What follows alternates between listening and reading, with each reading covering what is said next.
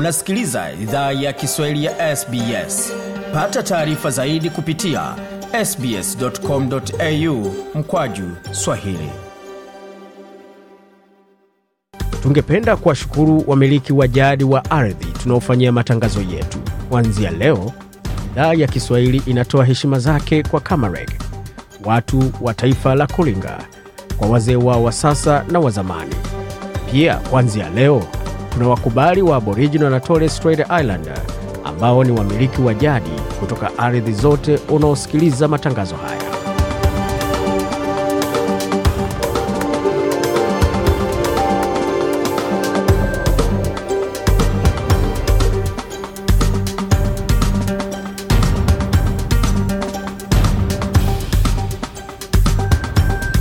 jambo pote ulipo na karibu katika makala idhaa ya kiswahili ya sbs ukiwa na migode migerano. Asubuhi ya leo tarehe ni 17 17 oktoba mida ya saa nne saa tano dakika moja kwa masaa mashariki ya australia. Vilevile ni saa tisa dakika moja kwa masaa ya afrika mashariki tukielekea moja kwa moja katika yale tumeandalia tukianzia kwa kionjo cha makala haya kuhusiana na suala zima la matokeo ya kura ya maoni ya sauti ya australia wa kwanza katika bunge la australia. Je kampeni za la na ndio zilikuwaje?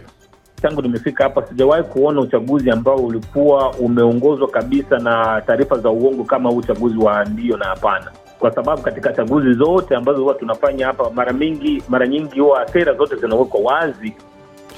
Hiyo ni sauti ya mwanasheria Blaise Tabelo hapo akinguruma katika makala haya na akitueleza yale ambayo ameshuhudia. Yeye pia aliwahi kuwa mgombea wa udiwani katika halmashauri ya jiji ya Logan kule Queensland, akitoa mapana na marefu kuhusu yale ambayo alishuhudia katika kampeni pamoja na matokeo ya uchaguzi huo, pamoja na kutokuwa na mengine mengi ambayo tutaandalia, lakini kwa sasa moja kwa moja katika muktasari wa habari.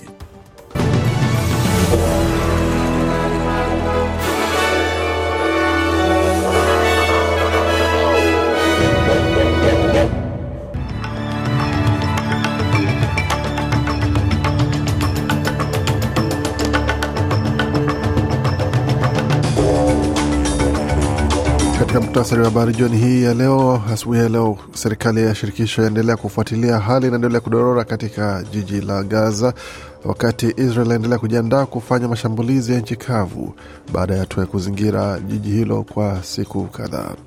Wakati huo pia ndege za kuhamisha wa Australia na raia wengine wa ukanda wa Pacific zaendelea kutua katika miji jirani ya ukanda hilo, hususan jijini Dubai ambako wengi wanahamishiwa na kupakizwa katika ndege zingine zinazowaleta nyumbani na kuwapeleka sehemu zingine wanakostali kwenda.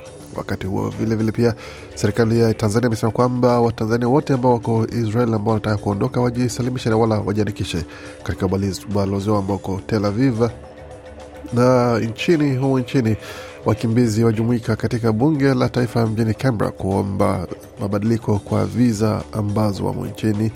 Na tukitazama katika lingine ambalo limejiri ni pamoja na wanamgambo ambao ni watifu kwa serikali wakabiliana na kukomboa mji kutoka kwa mikono ya waasi wa M23, wakati Kenya Kenya yaomba msaada wa ziada kutoka China katika kongamano likiandaliwa muda usio mrefu na Eritrea na Ethiopia tena waanza kurushiana cheche za maneno. Je, yapo nini huko? Katika michezo, mbichi na mbivu zabainika katika mechi kati ya Kenya na Urusi mjini Uturuki, kule Uturuki ambapo kumekuwa na mengi ambayo ameshuhudiwa katika mechi zinazochezwa usiku, matokeo yakituletea muda usio mrefu. Na katika mechi, hali ya kuweza kutatanisha ni kidogo ni kwamba jiji la Gold Coast limerusha kata yake mezani kusema kwamba linaweza kuomboa na kuandaa michezo ya madola ya mwaka elfu mbili ishirini na sita. Je, watafanikiwa au la? Yote hayo katika taarifa kamili za michezo.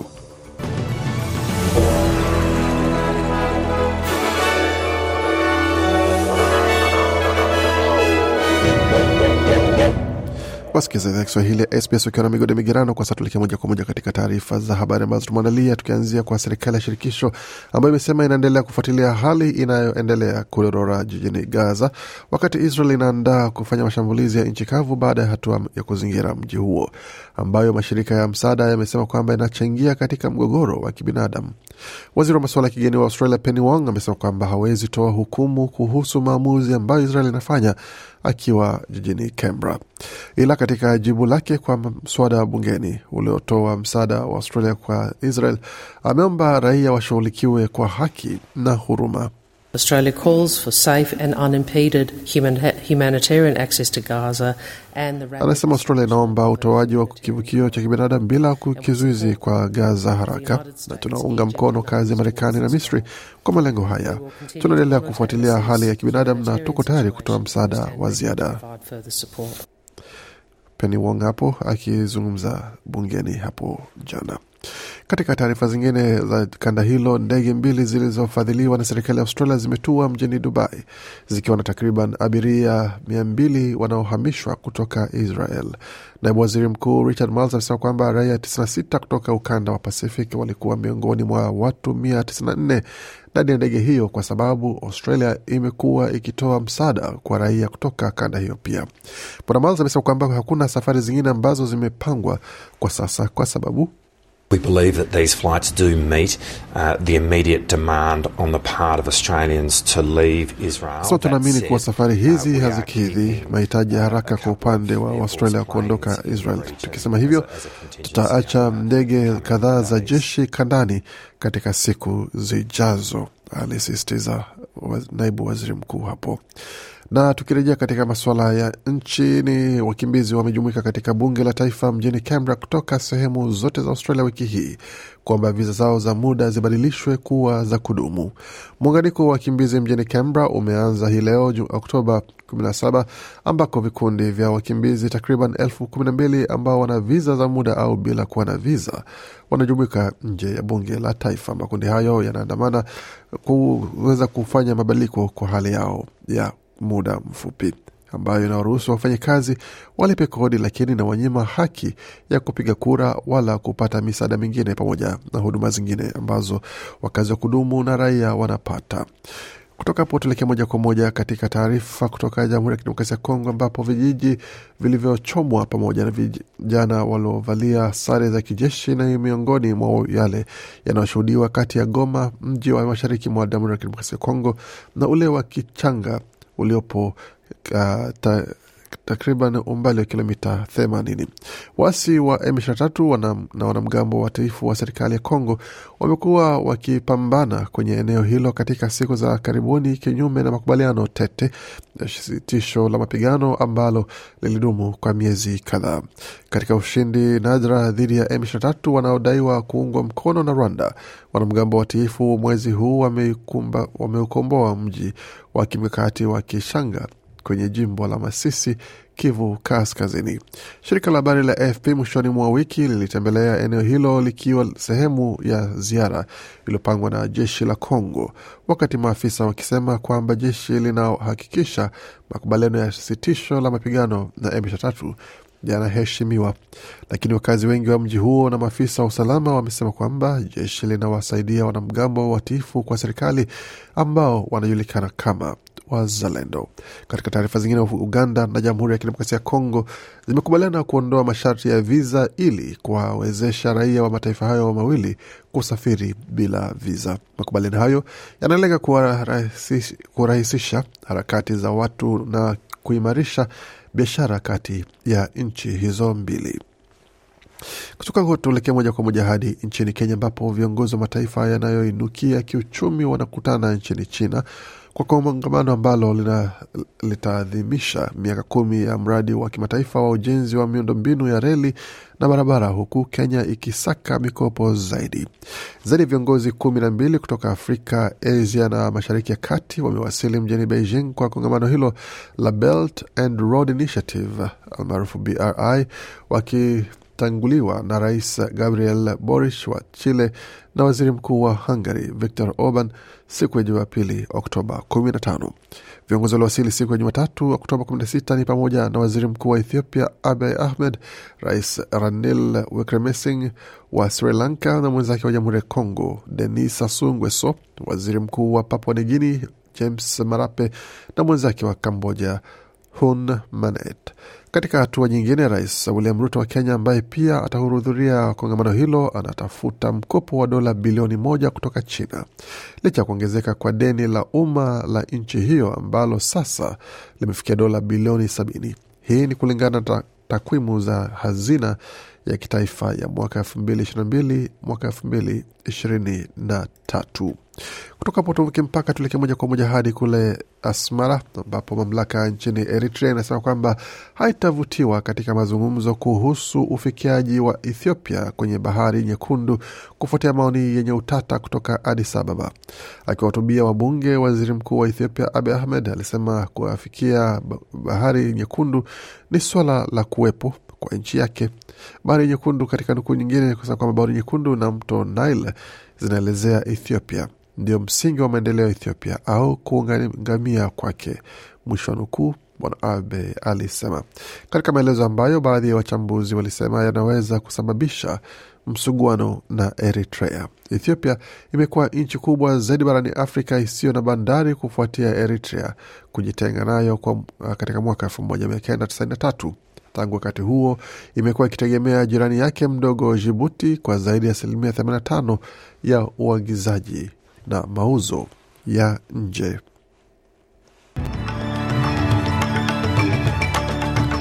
Nam, tukitazama tena yale mengine ambayo yamejiri kwa sasa, tukianzia hapo katika taarifa zingine za michezo ambazo zitakujia, tukianzia pale ambapo yanajiri hapa ni pamoja na hatua ambayo imechukuliwa na shirika linalosimamia maswala ya michezo ya madola ya mwaka elfu mbili ishirini sita ambapo jiji la Gold Coast limerusha karata yake mezani ikisema kwamba wako tayari kuokoa jahazi baada ya Ethiopia kusema kwamba hawana uwezo wa kuendeleza michezo hiyo wala hawana nia ya kuandaa ama kwa wenyeji wa michezo hiyo.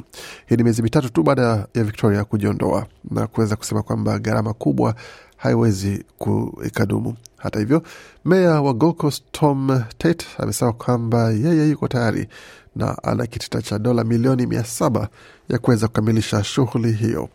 Tutaweza kuwaletea taarifa zijazo katika siku zijazo kujua iwapo ombi lake la kuweza kuandaa michezo hiyo litakubaliwa au litapigwa chenga. Katika mchezo wa Olimpiki cricket ime, ni rasmi. Mchezo wa cricket ni mchezo wa Olimpiki tena rasmi. Hii ni baada ya kurejea baada ya miaka mia ishirini na nane jangwani kwa mchezo huo wa cricket kutolewa. Na sasa IOC imeratibisha kwamba mchezo huo utarejea tena katika familia ya Olimpiki katika michezo ya Los Angeles ambayo itakuwa mwaka elfu mbili ishirini na nane. Kutoka hapo tuelekee moja kwa moja katika mchezo wa vikapu ambapo mchezaji Bobby Clipmans hakuwa na umahiri mbora sana kama alivyokuwa natarajiwa katika mechi yake ambapo amechezea timu ya Cairns Taipans na ambapo wamenyoroshwa kwa alama mia thelathini na nne kwa tisa tatu dhidi ya mchezo wa Toronto Raptors. Katika mechi hiyo ambapo walikuwa wanatarajiwa kushinda, lakini haikuwezekana baada ya Cairns kuondolewa na kushindwa kwa zaidi ya alama thelathini kwa kumi katika kila seti.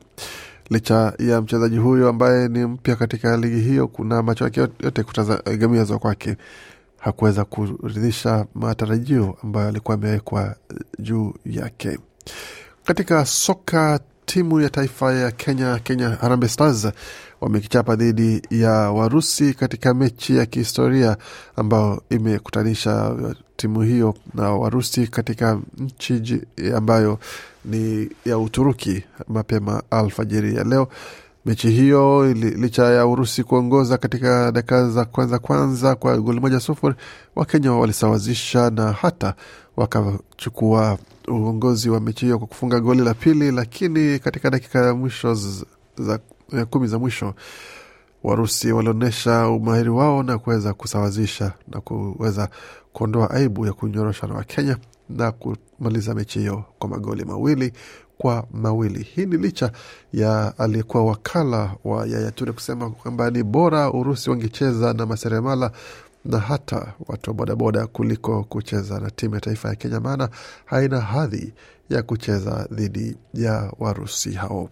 Katika taarifa zingine za michezo ni kwamba mechi kati ya Sweden dhidi ya Ubelgiji nchini Ubelgiji ilisimamishwa na kufutwa baada ya mashabiki wawili wa Sweden kupigwa risasi na kuuawa katika shambulizi ambalo linadhaniwa kuwa ni la kigaidi nchini Ubelgiji.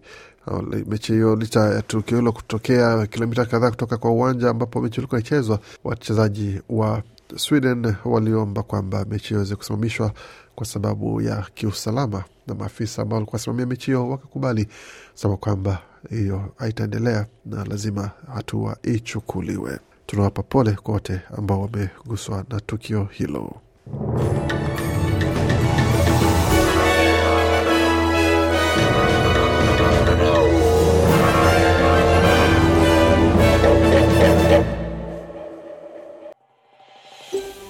Je, unataka kusikiliza taarifa zingine kama hizi? Sikiliza zilizorekodiwa kwenye Apple, Google, Spotify au popote pale unapozipata.